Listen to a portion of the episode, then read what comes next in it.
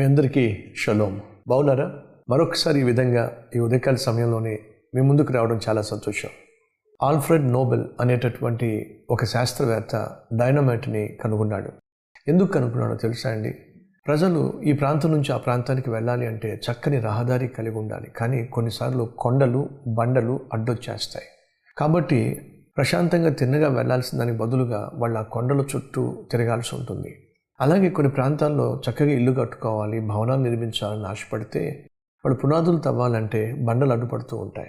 ఇలా భవనాలు నిర్మించడానికి ఆటంకంగా ఉంటున్నటువంటి బండలను రహదారులు నిర్మించడానికి ఆటంకంగా ఉన్న కొండలను కూర్చటానికి బండలను పేల్చటానికి ఆల్ఫ్రెడ్ నోబెల్ ఈ డైనమైట్ని కనుగొన్నాడు. ఆ డైనమైట్ని బట్టే ఈ బండలను పేల్చేస్తారు.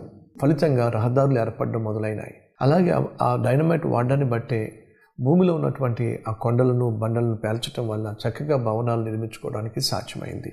ఉన్నతమైన ఉద్దేశంతో ప్రజలకు మేలు కలగాలనే ఆశతో ఈ ఆల్ఫ్రెడ్ నోబెల్ డైనమైట్ని కనుగొంటే ఆ తర్వాత మనిషి కలిగి ఉన్న దుర్బుద్ధిని బట్టి మనిషికున్న స్వార్థాన్ని బట్టి తనకున్నది సాధించాలి అనే తత్వాన్ని బట్టి ఆ డైనమైట్ని శత్రు మీద ప్రయోగించటం అనేక మంది జీవితాలతో అనేక మంది ప్రాంతాలతో అనేక దేశాలతో ఆటలాడడం దుష్టమైన కార్యాలకు దుష్టత్వానికి ఇతరులను నాశనం చేయడానికి ఇతరుల భవనాన్ని కూల్చడానికి అలాగే ఇతరుల జీవితాలను ఎంతో ఉన్నతమైన ఉద్దేశంతో డైనమైట్ని ఆల్ఫ్రెడ్ నోబెల్ సృష్టిస్తే అదే డైనమైట్ మనిషి తీసుకొని తన స్వార్థం కోసం తన దుర్బుద్ధిని బట్టి తనకున్నటువంటి పాపిష్టి బుద్ధిని బట్టి అదే డైనమైట్ని జీవితాలను నాశనం చేయడానికి బిల్డింగ్స్ని కూల్చేయడానికి దేశాలను పేల్చేయటానికి వాడడం చూసినప్పుడు ఆల్ఫ్రెడ్ నోబెల్ ఎంతో బాధపడ్డాడు.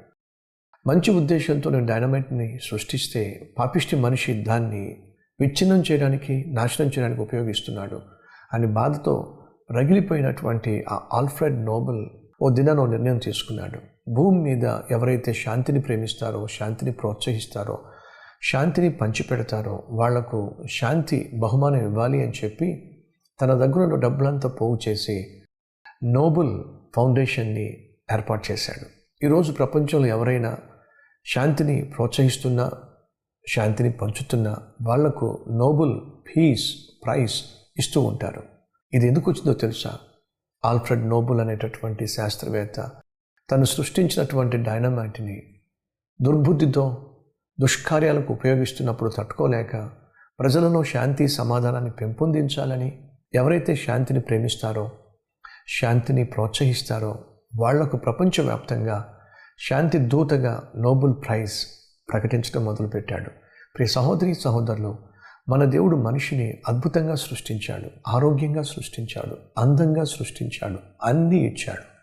కానీ దేవుని చేత సృష్టించబడిన ఈ మనిషి దేవుని చిత్తానుసారంగా జీవించడానికి బదులుగా దేవునికి ఇష్టునిగా జీవించడానికి బదులుగా ఎందుచేత దేవుడు నిన్ను సృష్టించాడో గ్రహించడానికి బదులుగా ఈరోజు మనిషి తన ఇష్టానుసారంగా జీవిస్తున్నాడు. అలాగే ఈ క్లుప్త సందేశాన్ని వీక్షిస్తున్న నువ్వు కూడా నువ్వు నీ ఇష్టానుసారంగా జీవిస్తున్నావు. నీకు అందాన్ని ఇచ్చింది దేవుడు ఆరోగ్యాన్ని ఇచ్చింది దేవుడు అధికారాన్ని ఇచ్చింది దేవుడు ఆస్తిపాస్తుని ఇచ్చింది దేవుడు. ఈరోజు నువ్వు ఏం కలిగి ఉన్నావో సమస్తాన్ని దేవుడు నీకు ఇచ్చాడు. ఎందుకు ఇచ్చాడో తెలుసా?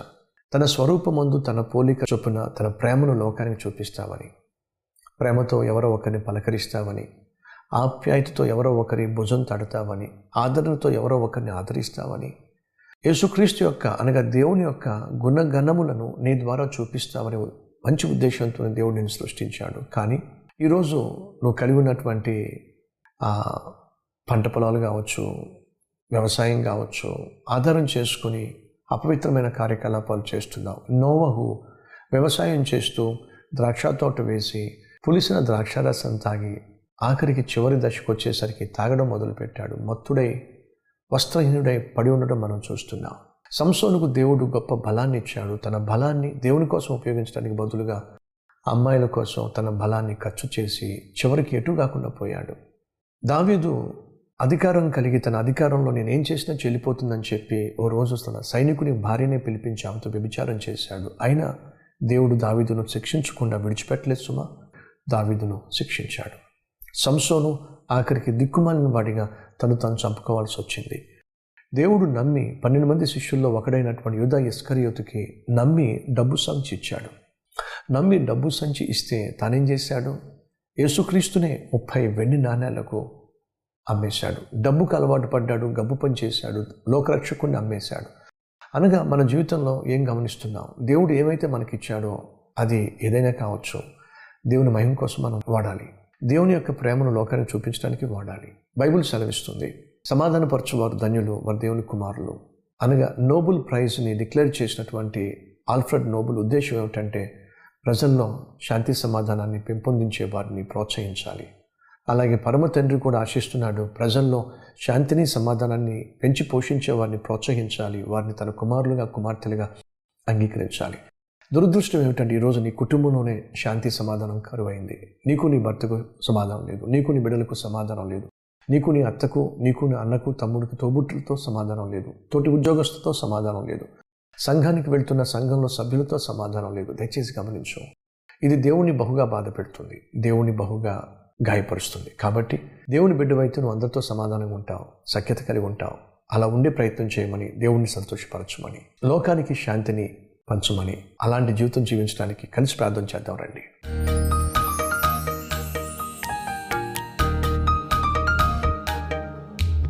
పరిశుద్ధుడమైన తండ్రి సమాధానపరచు వాళ్ళు ధన్యులు కనుక మేము నీ బిడ్డలుగా సమాధానాన్ని పెంచి పోషించే వారిగా ఎక్కడున్నప్పటికీ ఎవరి మధ్య ఉన్నప్పటికీ నాయన సమాధానాన్ని మేము కలిగి అది ఇతరులతో పంచే అద్భుతమైన ఆత్మీయతను దయచేయమని నాయన మనస్పర్ధలు కానివ్వండి కలహాలు కానివ్వండి కొట్లాటలు కానివ్వండి వాటికి కాళ్ళు దువ్వేటటువంటి తత్వం మాలో ఉండకుండా చేయమని. ఈ దినమంతా రాబోయే కాలం అంతా బ్రతుకున్న మూడు నాళ్ళు శాంతి సమాధానం సంతోషం కలిగి ప్రశాంతంగా అందరితో పాటు జీవించే భాగ్యం మాకు అనుగ్రహించమని ఏసై పేట వేడుకుంటున్నాం తండ్రి. ఆమె